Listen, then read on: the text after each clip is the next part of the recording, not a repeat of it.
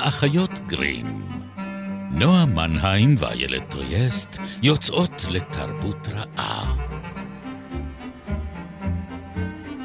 פרק 134, ובו נעקוב אחר מצב הרוח, נחליק במעלה המדרגות ונצחק עד התקרה.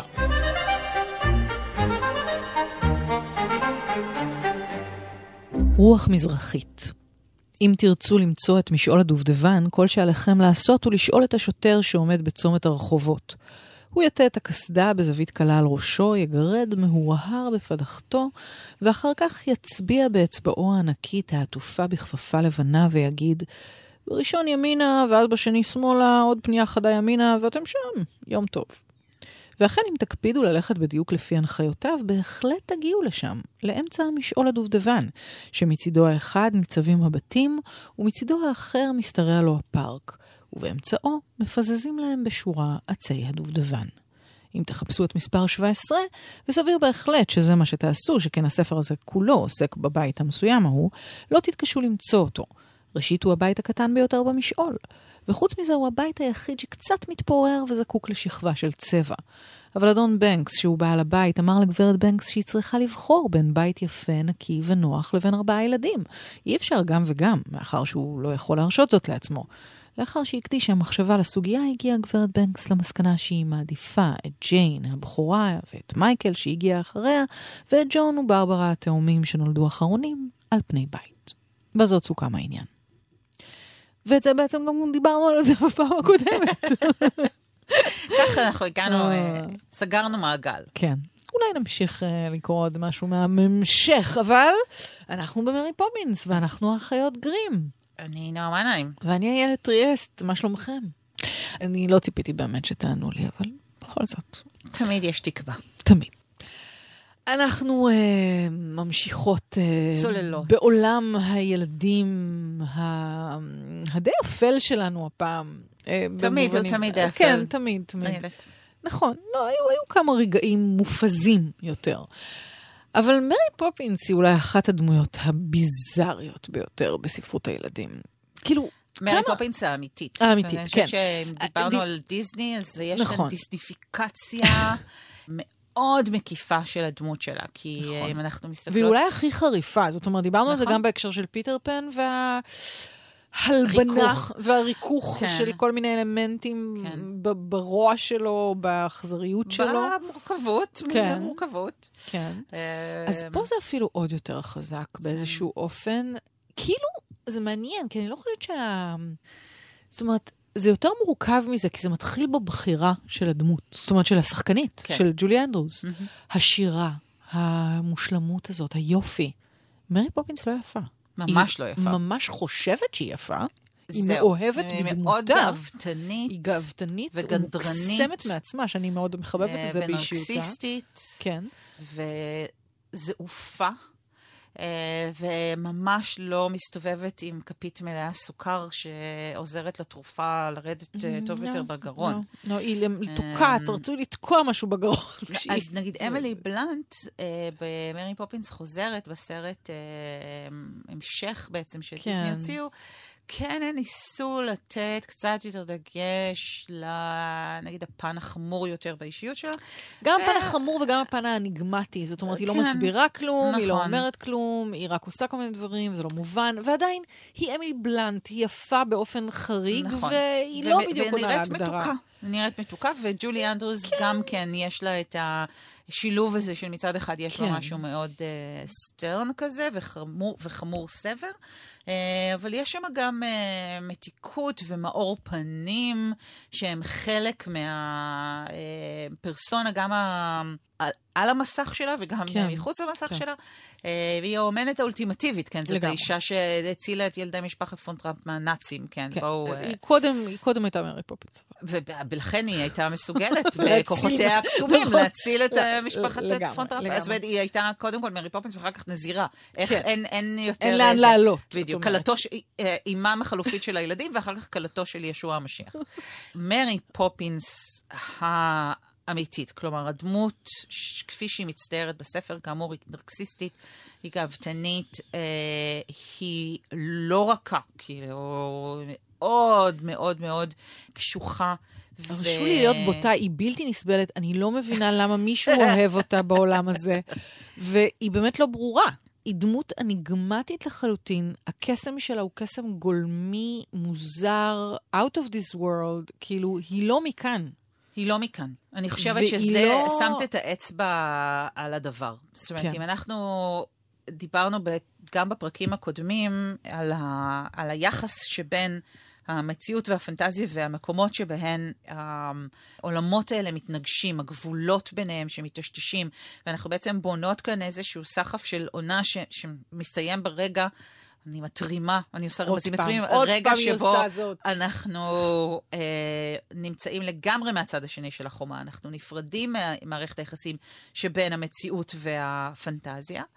אה, אז כאן זה מקרה שבו זה לא הילדים שעוברים לאיזשהו עולם פנטסטי, אלא מישהו מהעולם הזה, שהוא קפריזי, והוא הפכפך, חודר אל תוך העולם המאוד מסודר ורגיל ושקט של משעול הדובדבן 17. כן, זאת אומרת, מרי פופינס היא איתן... היא חתול תעלול, היא איתן טבע. היא נכון, היא תולה, את, היא תולה את הכוכבים בשמה, כן. בשמיים, והיא מסוגלת לנוע והיא... על פני כל העולם ב, ב, בעזרת המצפן בלילה אחד.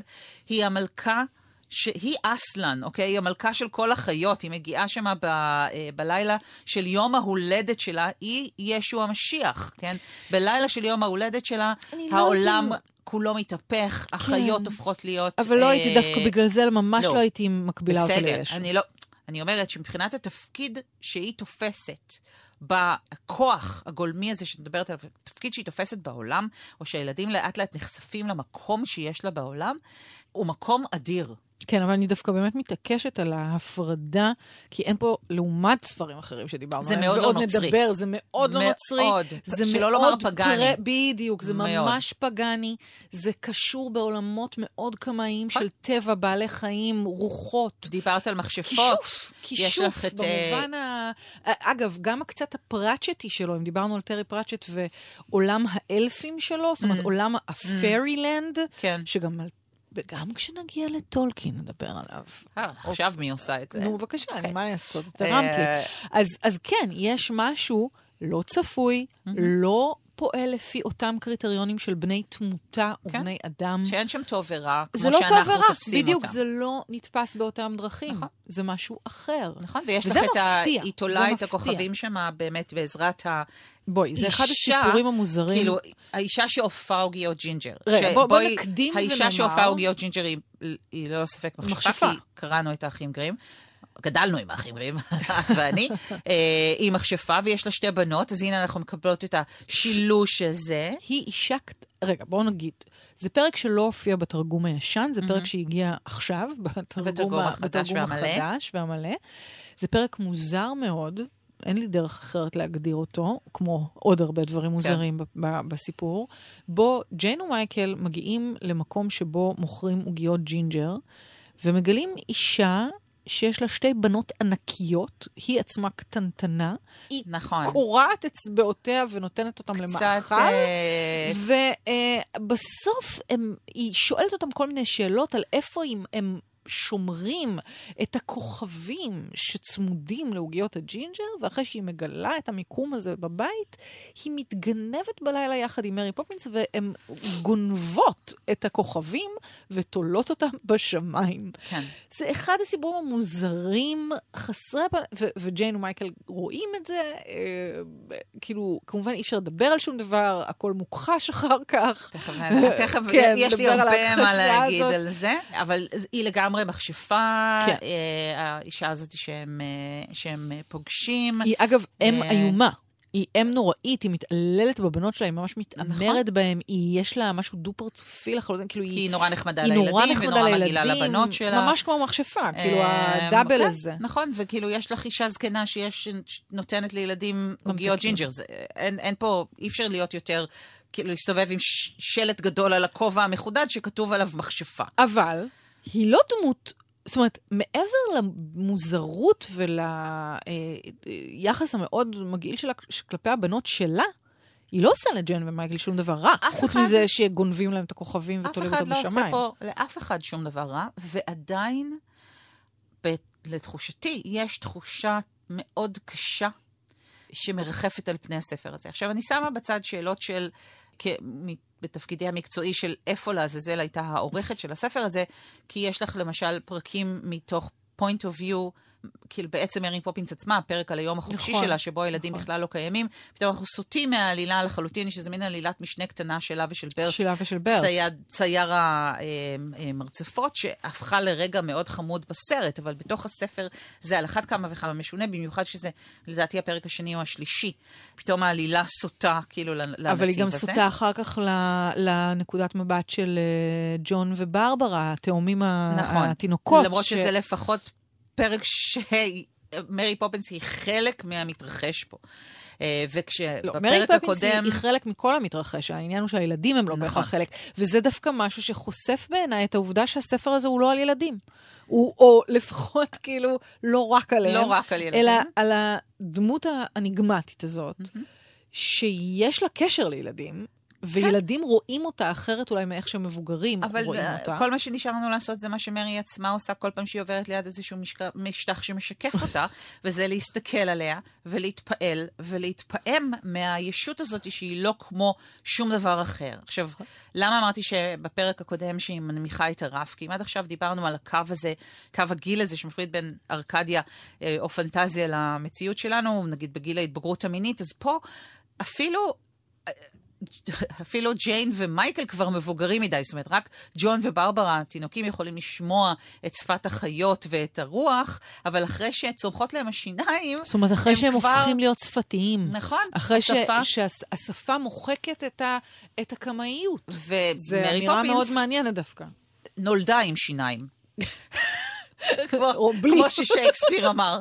אה, היא איזה מין ישות באמת אה, אה, קדמונית כזאת. אבל וזה, אני חושבת, משהו שכילדה, אה, או שקרא את הספר בגרסאות המקוצצות הקודמות שלו, כשעוד, אה, כשהם מסתובבים שם במצפן, כן. אה, זה לא היה חיות חמודות, או כמבוגרת שצפתה בסרטים. עכשיו כשקראתי את זה, הגס לייטינג שקורה פה בספר הוא בלתי נסבל. אני אבהיר, גס לייטינג זה מונח. מתקשר לטכניקות מניפולציה של ערעור תפיסת המציאות. וזה מה שהיא עושה פה כל הזמן. זאת אומרת, היא מראה להם פלאים, היא לוקחת אותם להרפתקאות, היא חושפת אותם לקסמים ומכחישה הכל, בלי קריצה. לג'ולי אנדרוס יש קריצה. אין לה כן. שום קריצה פה. זה לא איזשהו משהו שנועד כדי לייצר סוד משותף ביני וביניכם נגד עולם המבוגרים. היא מערערת שוב ושוב ושוב את התפיסה של הילדים, את עצמם ואת המקום שלה בתוך העולם שלהם. הם הולכים לראות את הדוד אנדרו, שזה יום הולדתו, ולכן כשהוא צוחק הוא עף לתקרה. וזה מדבק. וזה מדבק. וכשהם יוצאים, ומנסים לדבר איתה על החוויה שלהם, אז היא אומרת להם, אני לא יודעת על מה אתם מדברים, היא נורא מתעצבנת. הוא אדם מכובד. הדוד שלי אדם מאוד מאוד מכובד, ולא יכול להיות שום דבר כזה, ומדברים כן. שטויות. עכשיו, שוב, זה מאה אחוז רציני. היא לא משחקת איתם פה משחקים. היא נורא נפגעת, הכבוד שלה נפגע, שיכולים לחשוב עליה דברים כאלה. היא לא אומרת דבר אחד ומחייכת אליהם דבר אחר. היא מכחישה לחלוטין את החוויה שלהם. אני חושבת אבל שיש בזה משהו, כאילו אם תחשבי, דווקא פה אני רואה איזה משהו, אפרופו כשדיברנו על תפיסת העולם של ילד, והיכולת של הסופר לקלוע לתפיסת העולם הזאת, יש משהו בילדים שמסתכלים על עולם המבוגרים ועל כל מיני תופעות שאולי קורות בו, שיכול להתפרש כאיזה סוג של קסם, או סוג של כישוף. העניין הוא שהוא רואה בדרך כלל מסביר ומתווך, ומרי פופינס לא עושה את זה, היא להפך, היא כאילו מייצרת את החיץ הזה. נכון. אבל זה מעניין. וזה חיץ זה... שלא מאשרר את החוויה שלהם, אלא עושה בדיוק ההפך. זאת אומרת, אני כן. חושבת על רגע דומה, אפרופו מה שאת אמרת, כן, כשסוזן ופיטר באים לפרופסור אה, נכון. דיגורי, ומספרים לו שלוסי אה, הוזה, הם חושבים שהיא משתגעת. הם חושבים שהיא משתגעת, והוא אומר להם, זה נורא נורא פשוט, האם אתם מכירים את אחותכם כשקרנית? אז הוא אומר לו, לא. אז הוא אומר, אוקיי, אז אתם צריכים לקחת בחשבון שיכול להיות שהיא אומרת את האמת. כן. שזה מין גישה שרלוק הולמסית כזאת שאומרת, הבלתי ייאמן, מופרע מופרך ככל שיהיה, אה, חייב להיות האמת, בהינתן אה, עובדות מסוימות. אבל כאן אין לנו את זה. ולכן אני בגלל כאילו... בגלל זה זה ספר נורא קשה לקריאה. נכון. זאת אומרת, הדמות שלה היא בלתי נסבלת. היא דמות איומה, כאילו, היא דמות כל מפחידה כך לא... מפחידה בעיניי. היא מפחידה, היא, היא באמת, אבל... אני כאילו מנסה באמת, ניסיתי ממש לחשוב על איזה סוג כשף היא מביאה, כי mm-hmm. גם בזה עסקנו לאורך mm-hmm. הפרקים, אה, סוגים שונים של ספרים שדיברנו עליהם, אה, ובכלל כשדיברנו על קוסמים ועל מכשפות, כן, יש כל מיני סוגי קסם בעולם. חשבתי קצת אפילו על הארי פוטר, על, ה, על הגילוי הזה של הקסם, שהקסם מופיע פתאום, בתוך עולם שלא קשור אליו. ודווקא בספר הזה אין ההבחנה, הרגע הזה שכאילו זה קורה רק כשלא מסתכלים, לא. יש שם פרק שבו uh, יש uh, ילדה בת כוכב uh, כן. כזאת, מאיה. אחת ש. הפליידות. כן, שמגיעה כן. לקנות מתנת חג מולד. כן. ובסוף עף על השמיים, וכולם עוצרים ומסתכלים ורואים אותה עף על השמיים. הם רק מתייחסים לזה כאילו זה מין כזה, אוי, זאת התנהגות מאוד לא הולמת, ילדה. כאילו מין, כאילו העולם המגוחך הזה של המבוגרים, שיכולים לראות קסם מול העיניים ולהתכחש לו. אולי במובן הזה מרי פופינס עושה את ההתכחשות הזאת, כי אני חושבת שאיכשהו, וזה גם נותן הרבה קרדיט לג'יין ומייקל, כי ג'יין ומייקל לא מוצגים כמעורערים על ידי הגז לייטינג הזה. אני ממש מבינה... לא. הם, להפך, הם מבינים שזאת הדמות, ככה צריך לפענח אותה ולפצח אותה, והם מסתדרים עם זה. הם, היא מאוד ברורה להם. באיזשהו רגע, באמת, אה, אה, ג'יין אומרת למייקל, לא, לא, אתה לא יכול לשאול אותה ככה, כי ככה היא רק תיסגר נכון, והיא לא, לא תענה תענה לך. כן. אם לעומת זאת תעשה משהו אחר ותעבוד על ה... כאילו, תעשה לה בעצם מניפולציה, אז היא כן תענה לך. זאת אומרת, אני חושבת שזה באיזשהו מקום נותן המון קרדיט ליכולת של ילדים להתמודד עם מבוגרים מאוד לא מתפקדים, ומבוגרים מאוד דפוקים בחייהם. מהסוג שהלן גוף הכירה היטב. בדיוק. זאת אומרת, יש משהו מאוד נאמן דווקא למציאות הלא הלא נעימה והלא מושלמת. ואגב, גם נגיד התינוקות נורא מרחמים על אימא שלהם, שלא מבינה כלום מהחיים שלה, ולא מבינה את השפה שלהם, ומתלהבת מזה שהם יודעים להוריד את הגרביים, והם עושים מניפולציות. וזה מציג ילדים כ... חכמים כ... יותר מהמבוגרים. בדיוק, חכמים מהמבוגרים. חכמים יותר מדמות שהיא דמות מכשפת, ששולטת בכוחות היקום. הם מאוד אוהבים אותה. כאילו לא ברור למה, אבל הם מאוד אוהבים אותה, כי יש לה והם, כוח. הם כי רואים... יש לה, היא מפתח להמון דברים. נכון, אבל הם רואים את השקר. זאת אומרת, הם רואים שהעולם של המבוגרים הוא עולם... שבו הם לא באמת יכולים להאמין. זאת אומרת, יש פער מאוד גדול בין מה שאומרים להם ובין מה שהם רואים במו עיניהם, והם מצליחים כן לנהל את, ה, את הדבר הזה.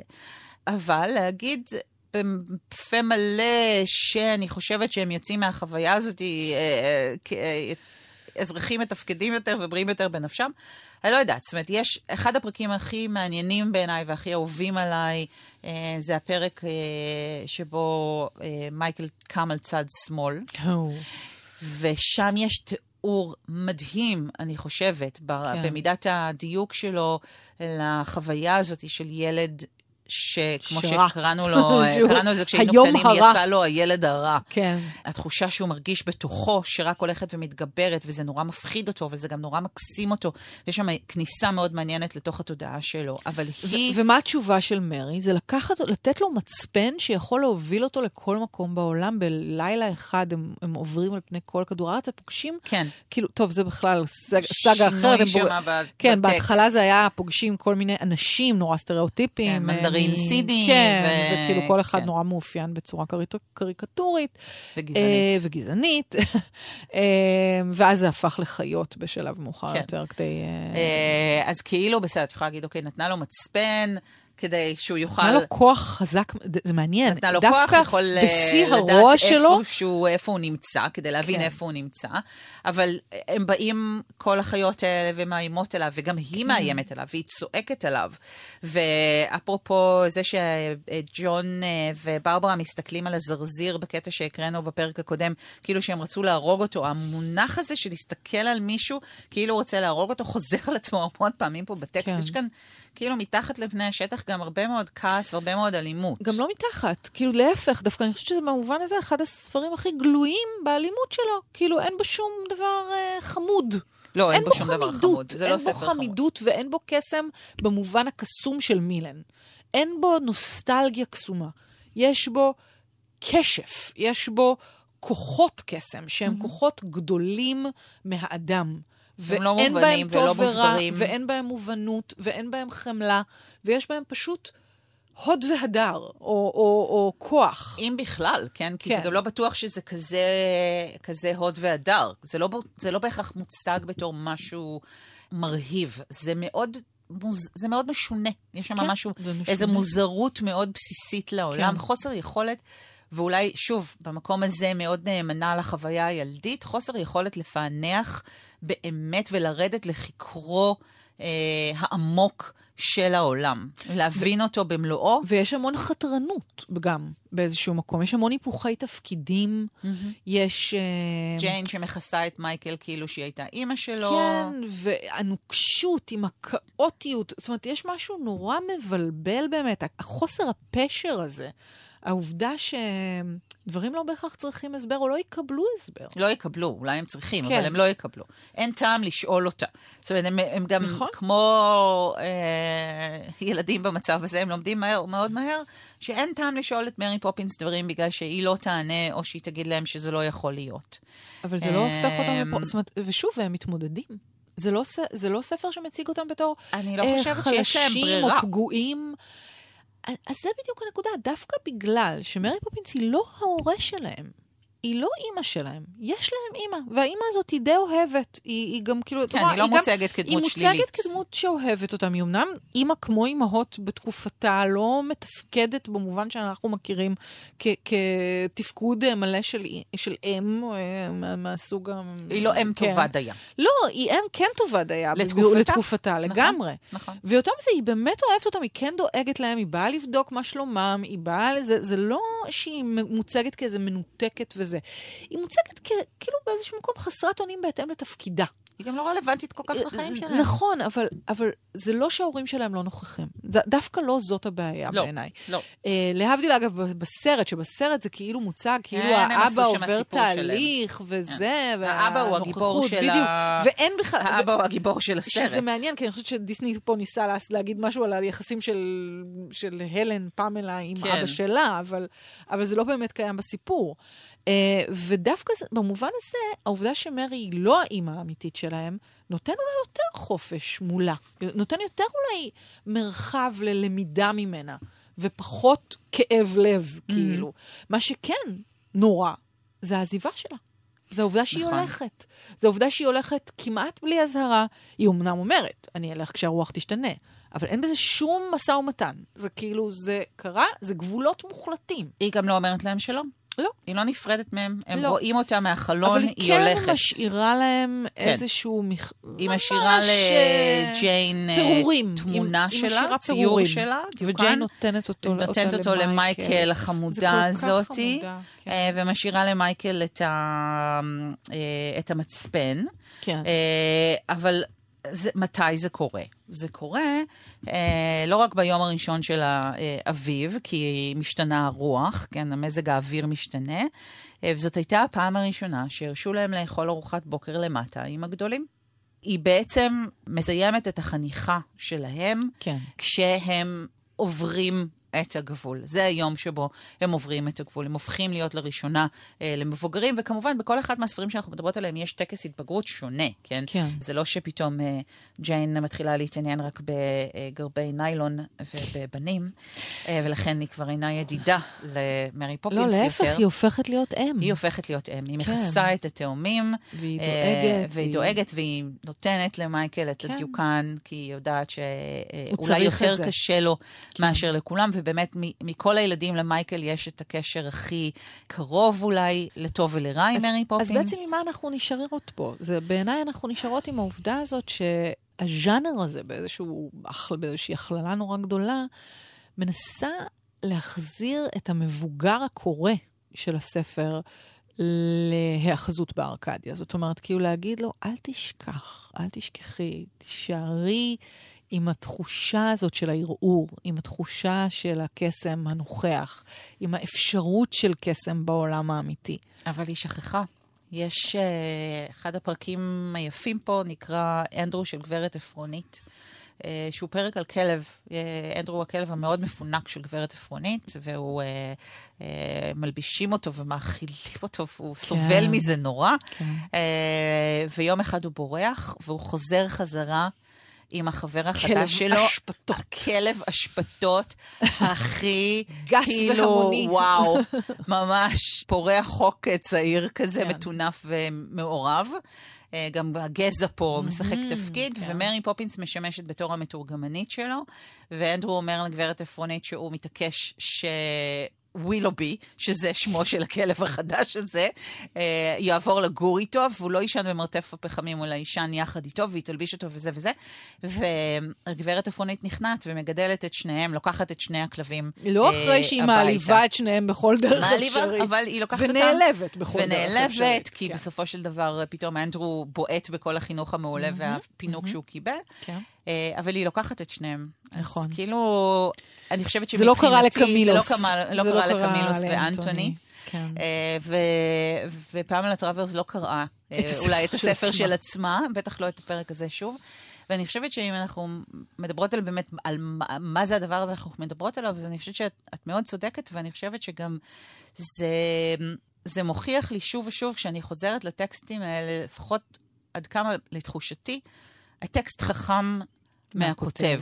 הדרך חכמה מההולכים בה, והספרים הללו הם באמת, במידה מסוימת, אה, חלון שנפתח. הם שער, הם פורטל. הם, הם פורטל, כן. אבל לא תמיד מי שכתבו אותם, מי שפתחו את השער הזה, השכילו לעבור בו, השכילו להבין מה יש בצד השני, מן העבר השני שלו.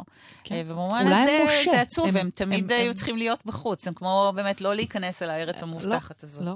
תמיד אה, להשקיף מעבר לשוליה של חומת הגן. בנימה זו. אבל אנחנו לא מפסיקות. לא. לא, אנחנו, אנחנו נשארות. מפסיקות להפעם. רק להפעם. מה יהיה בפעם הבאה? אה, על זאת ועוד. ועוד.